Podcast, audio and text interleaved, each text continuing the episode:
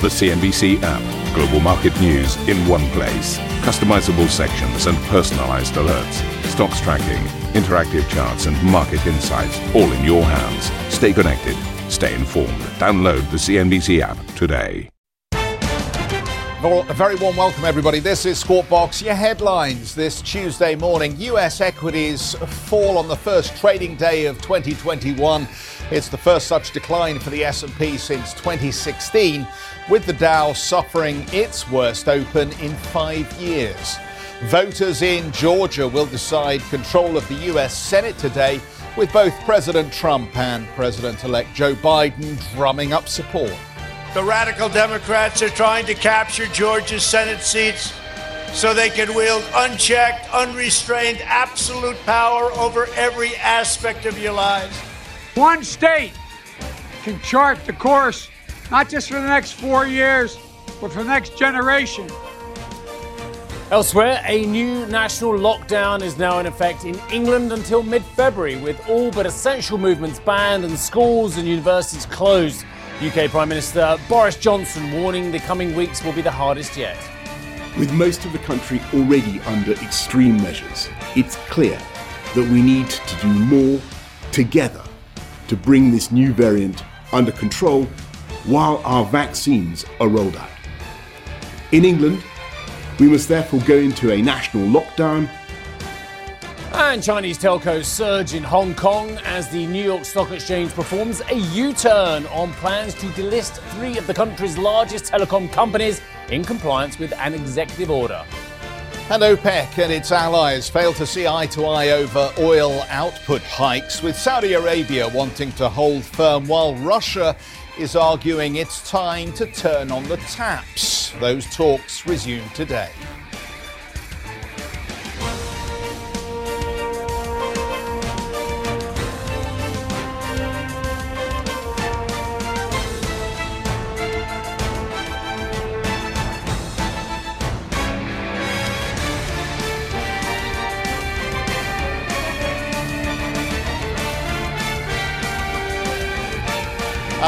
Warm welcome to the programme, everybody. And we just were just having a chat. We're both here, actually, in person, in the city of London. So Physically. our travel was Yes. essential this morning. It was. And look, we're maintaining a decent social distance uh, between ourselves.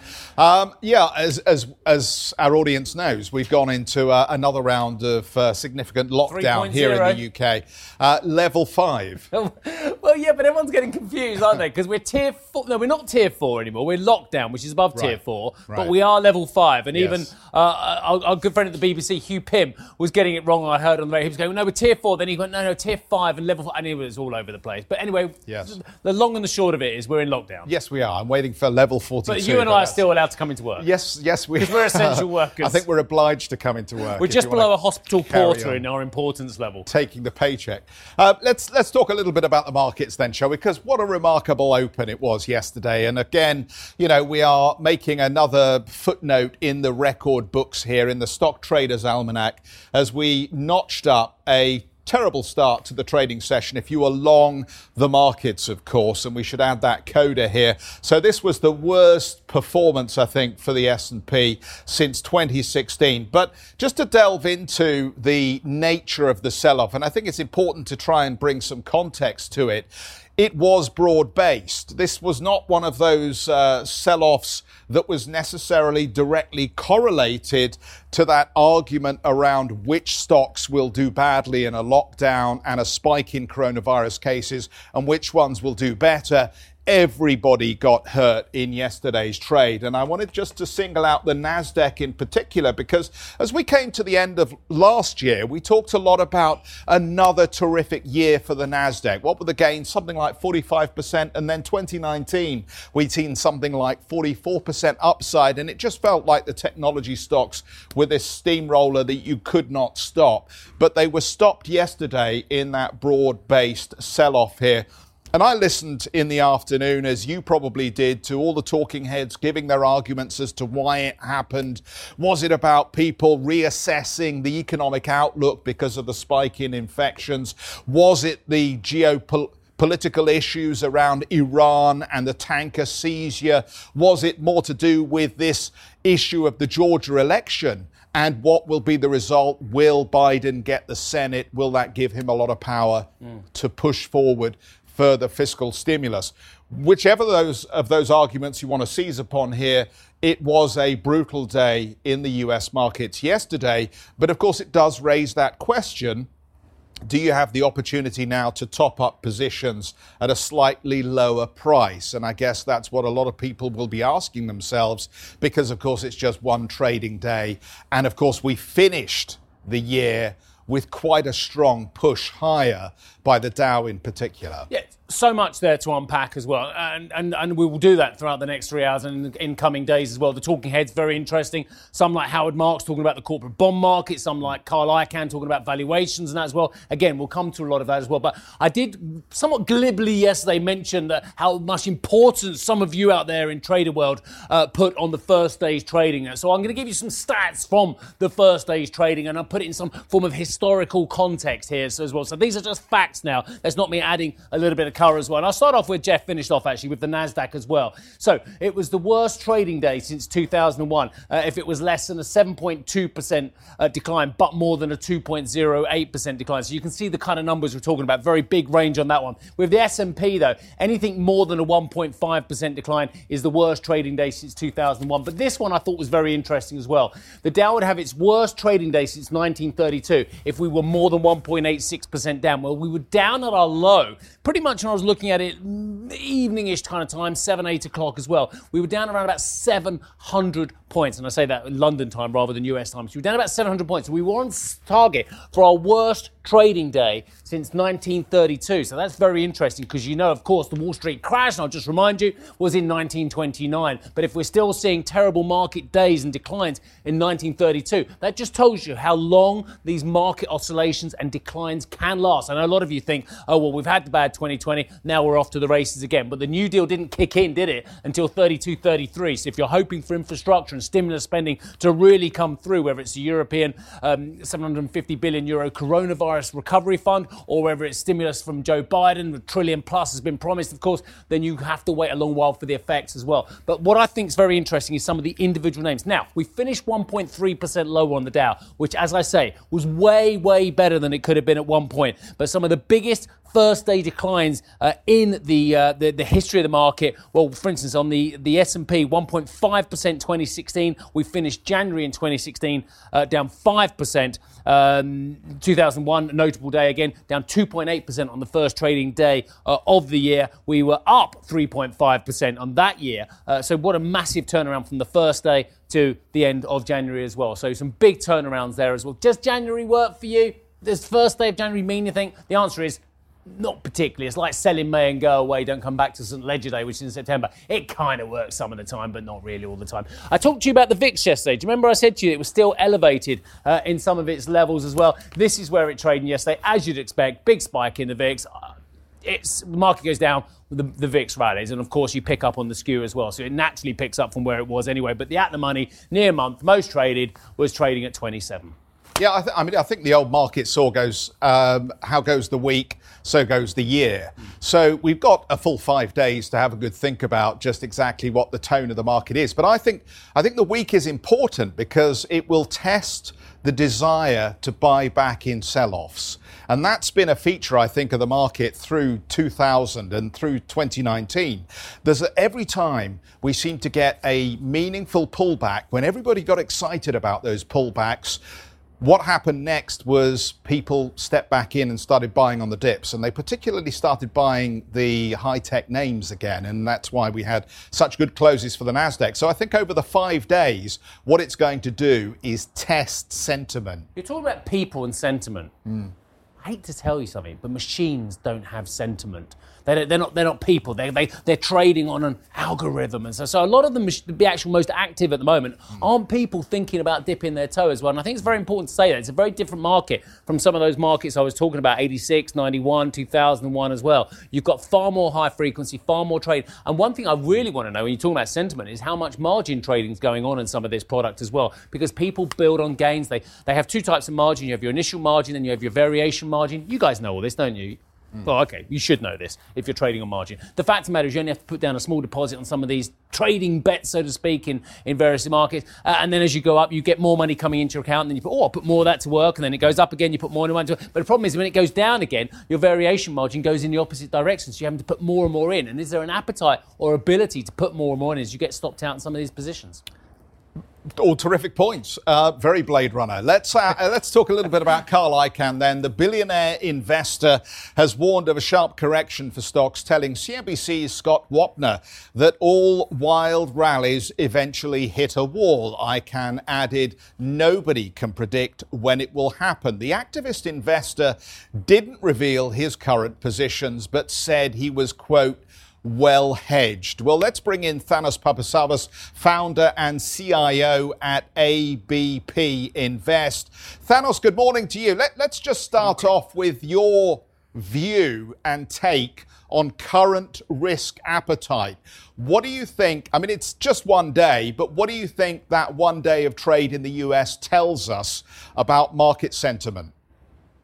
It tells us that we have had a significant rally and uh, there's always room for correction. There's also some uncertainty on the on the geopolitical side, on the domestic political side, and coronavirus. Um, it is not particularly concerning.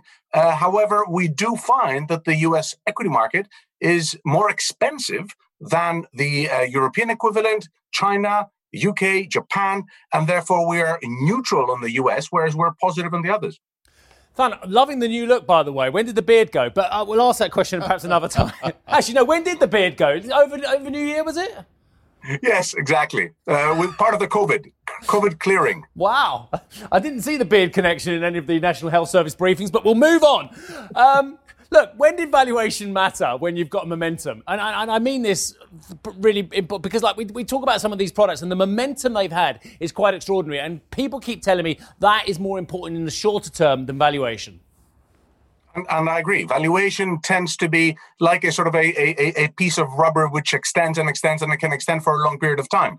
Um, but if we do look at valuation, this is the reason why uh, we, we, we are neutral. If if, if valuation did not have that characteristics, then we would be negative. Uh, we're not negative because of that factor. So valuation is a key consideration, but we do understand that it can drag for long periods of time.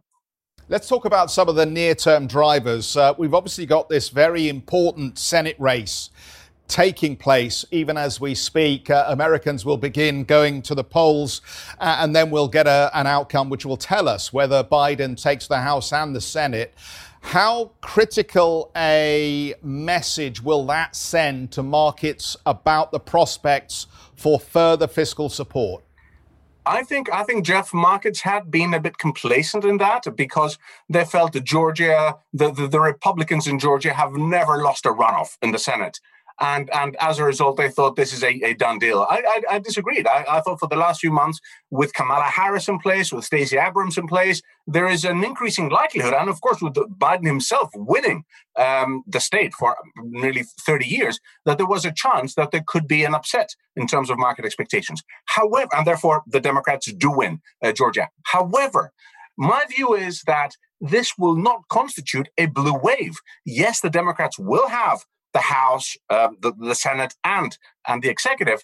But I believe that uh, uh, moderate Democrats would not be willing to vote in favor of ultra progressive views from the Democrat uh, administration. So I do not see this as a true blue wave. And any true blue wave will probably have to wait until the midterms in 2022. I think you so make I'm not that concerned. Fabulous Sorry, points Steve. there. Yeah, no, no, I, I agree with you. And actually, one assumes that what uh, the House of Representative Democrats want and what Senate Democrats want are perfectly aligned. And as we've seen historically, they really aren't. And I think you make a very good point about the moderates versus the progressives as well, which I think perhaps on this side of Atlantic, many people miss the subtleties of that as well. But but in terms of the market ramifications, not of a blue wave, but of a Senate which has a degree of control uh, for the Democrats and uh, ergo for the president as well.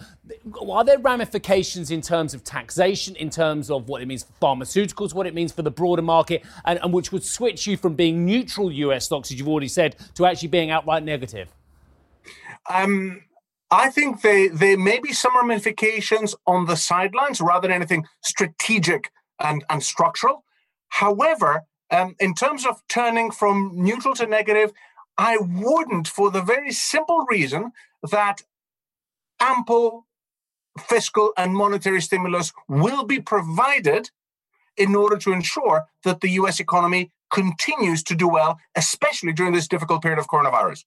So I'm, I'm, reliant very much on, on, on Yellen, very much on, on uh, Jay Powell. I'm, I'm going to jump in because you, you said something very clearly. You said the fiscal monetary stimulus can boost the economy.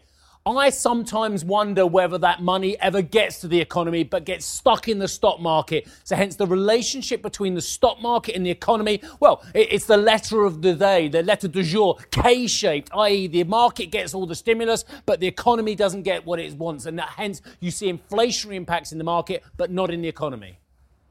Well, I, I think there's it's very fair on that point, and I think the rationale for that is the concern on the lockdowns and how is it going to be impacting the broader society. However, with the vaccinations coming through, I believe that people will start to see the end of the tunnel or the light at the end of the tunnel, and therefore be able to adjust their spreading accordingly.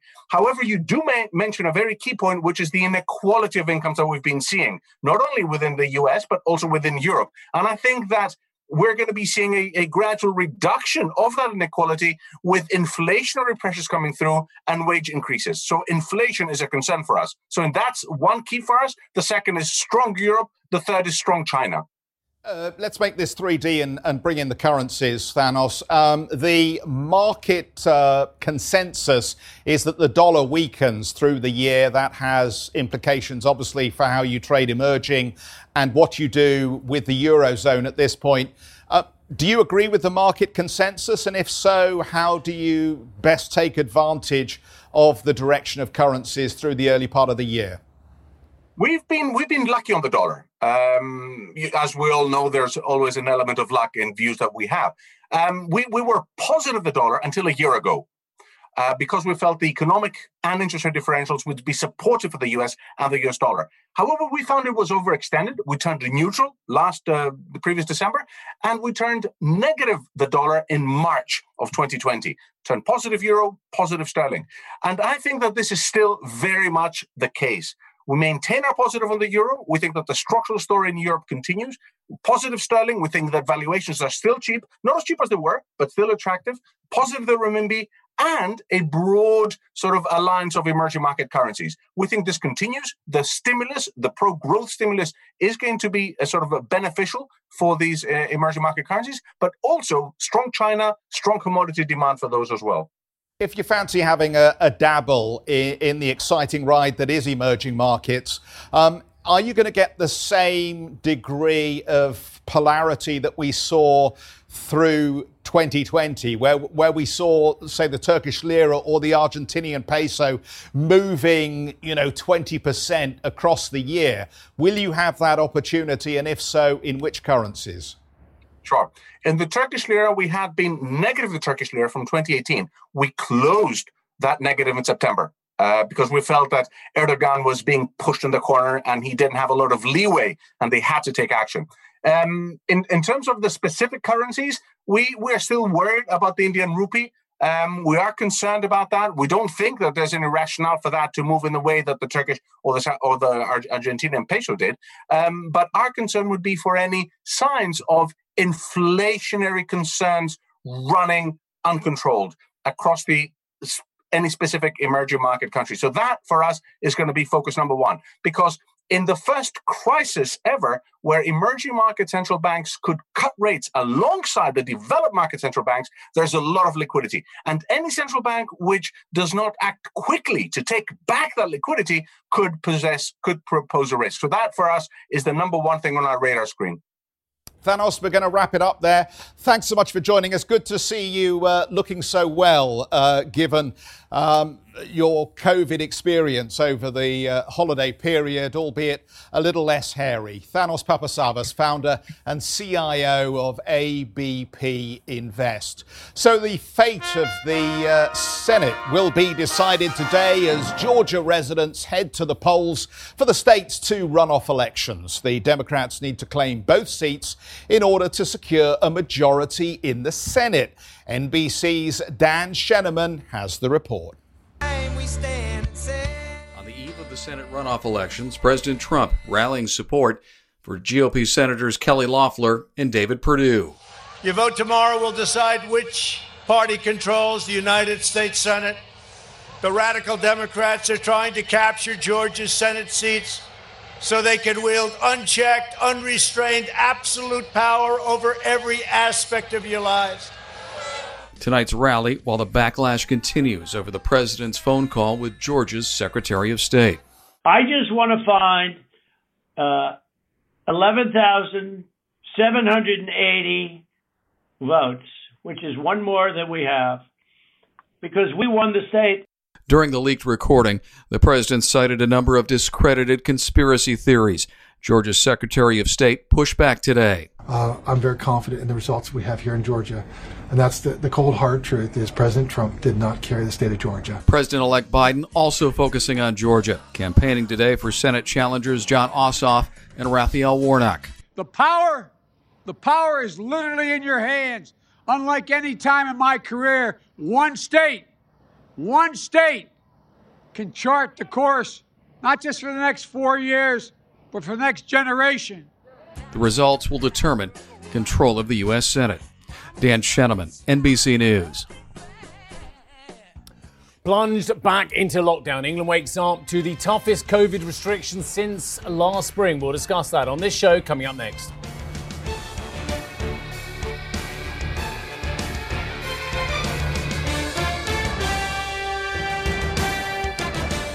Ambition to me is about doing better. I think ambition creates a pathway. The best advice I can give someone starting off a career is don't have a career, have lots of careers. Try loads of different things. Talk to people and put your ambition out there. I don't feel that I've hit peak ambition because it's a learning journey. CNBC is where ambition meets opportunity. What does living ambitiously mean to you? Hear it from our CNBC anchors, reporters, and global business leaders on CNBC.com.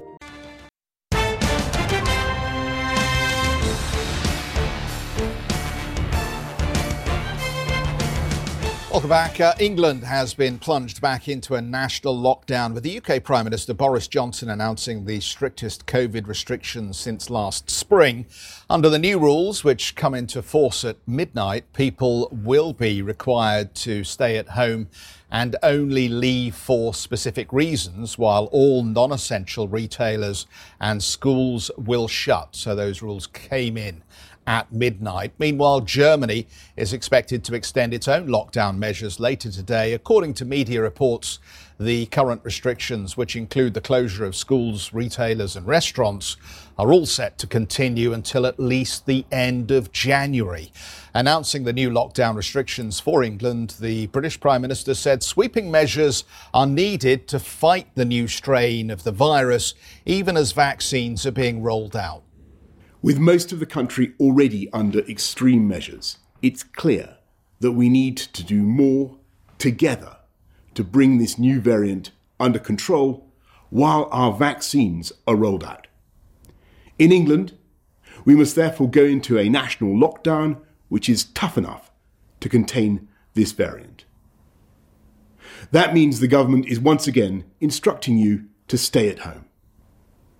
You may only leave home for limited reasons permitted in law, such as to shop for essentials, to work if you absolutely cannot work from home, to exercise, to seek medical assistance, such as getting a COVID test, or to escape domestic abuse. Right, well, look, there are huge ramifications for what is going on in terms of inoculations and vaccinations and lockdowns in Europe, and indeed what's not happening on that front as well. So let's get to Annette in Germany, and Charlotte joins us to discuss the situation with the Macron government as well. But we'll start off with Annette.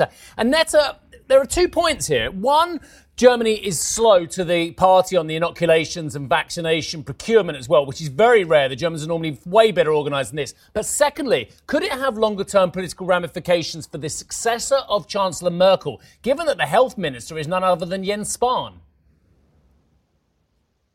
Yes, exactly. I mean, it all seems a bit messy here in Germany when it comes to the inoculation plan. But one also have to, has to say that we are comparing apples with pears a little bit because here in the UK, for example, you got the approval for the, the new vaccination earlier than it was available here in Germany. So, um, what the authorities are saying now is that we need to have a bit more patience because clearly um, the rollout of the vaccination will take some time and we're only going to see more availability probably by the month of April. So uh, there needs to be more patience. Of course, it, it was a little bit again of that European deal making versus national deal making.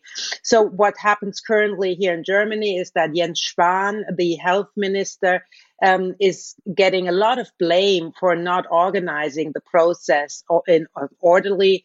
But at the same time, apparently the chancellor w- was weighing in and giving all the power to Brussels, which is now sitting with Ursula von der Leyen. And um, so the Europeans were not as fast as, for example, the US and the UK and also Israel, who is probably the world's best country when it comes to the rollout of the uh, of the vaccination.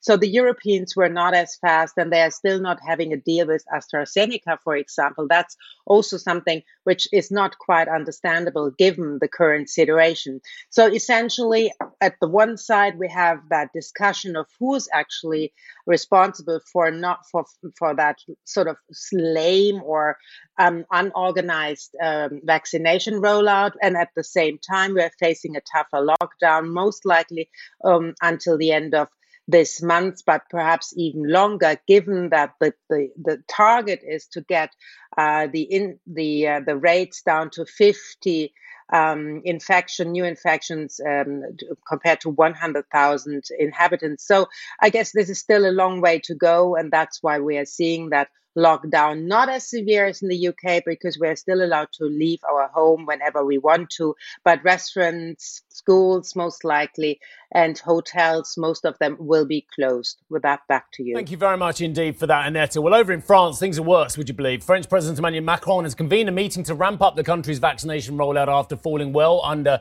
its original targets. Apparently, only 500 people have received the jab in the first week. Charlotte, this is unbelievably shambolic in France again, and I take no glee saying it. I want as many people inoculated as possible. You've got 35 people, citizen councils, I understand, who are advising on who and who shouldn't be done. There's way too much bureaucracy. They need to get this out much quicker, don't they? Well, that's really the controversy that has been growing in the country. As you mentioned, 516 vaccinations so far. So that's 0.0008% of the population. When you're saying you need to get about 60% to get protection of the population on the virus, we are a long way out. But look, the government is saying at the moment they are sticking to the calendar and method that they had announced in early December with the real vaccination rollout and campaign starting on January 18th. And look, France is a little bit less under pressure than the UK in a sense because the number of new COVID cases has been at a high plateau since early December, between 15 and 20,000 cases. We haven't seen this big Christmas boom so far of cases that they were really worried about a kind of a Thanksgiving effect in the country. Shops, uh, non-essential shops are open. Uh, schools reopened yesterday with all the students going back into classes, etc., etc. The one thing that is not open, of course, is restaurants and bars that remain closed until at least uh, end of January, and they already have rumors that it will actually be extended this closure. But definitely this controversy has been growing over the past few days. So we've seen all these vaccination numbers growing in other countries, in the UK, in Israel, like uh, we've seen. So we heard from President Macron his New Year's wishes saying that uh, he would address this, what he said, unjustified slowness in the vaccination rollout. Uh, so, but this is kind of this bureaucracy, as you mentioned, Steve. Um, you had this uh, consultation before you get uh, the jab with your GP, and then you have to go back to get your jab. There is um, a, a, panel of 35 citizens that will be picked to give their opinion on the vaccines. All these elements say well, this is not necessary now. But remember, to put this in context, France is a very uh, vaccine skeptic country. About half of the population said they will not take a vaccine. So the the, the government had um, planned according to this, to, but this abundance of caution now uh, seems to be falling into this sort of ridicule, and they really need to wrap up the rollout of the vaccine. So we should hear from the government soon. There's this extra cabinet meeting tomorrow to make new decisions. And there will be new announcement from the prime minister on Thursday to see the acceleration of this rollout. And already announced earlier than expected the rollout for vaccines for healthcare workers above 50 years old since yesterday. We should get more elements this week, guys. Uh, excellent. Thank you very much indeed. Yeah, that, that the poll you were referring to there, apparently, according to Ipsos Mori poll as well, 77% of Britons want to be vaccinated, according to this uh, large poll as well. But 60% of citizens in France say they will refuse the vaccine, which is just an extraordinary statistic. Apparently, 60% will refuse the vaccine. This is according to an Ipsos Global survey. Incredible, isn't it? No, no doubt um, uh, they'll be looking at the situation in the UK as well as we go into this uh, fresh lockdown here. And just a quick shout out for the Eye. I thought they had the best headline on the front page of a newspaper. I don't know whether you saw it. No. Lockdown 3, the worst sequel ever. Which, uh, you know, given the, the, grim nature of the story, actually. Well, let, us just make sure it's the final part uh, of the trilogy. How about that? Well, that would be nice. That would be it? nice. That would be nice. Thank you for listening to Squawk Box Europe Express. For more market moving news, you can head to CNBC.com. Or join us again on the show with Geoff Cutmore, Steve Sedgwick, and Karen Tso, weekdays on CNBC.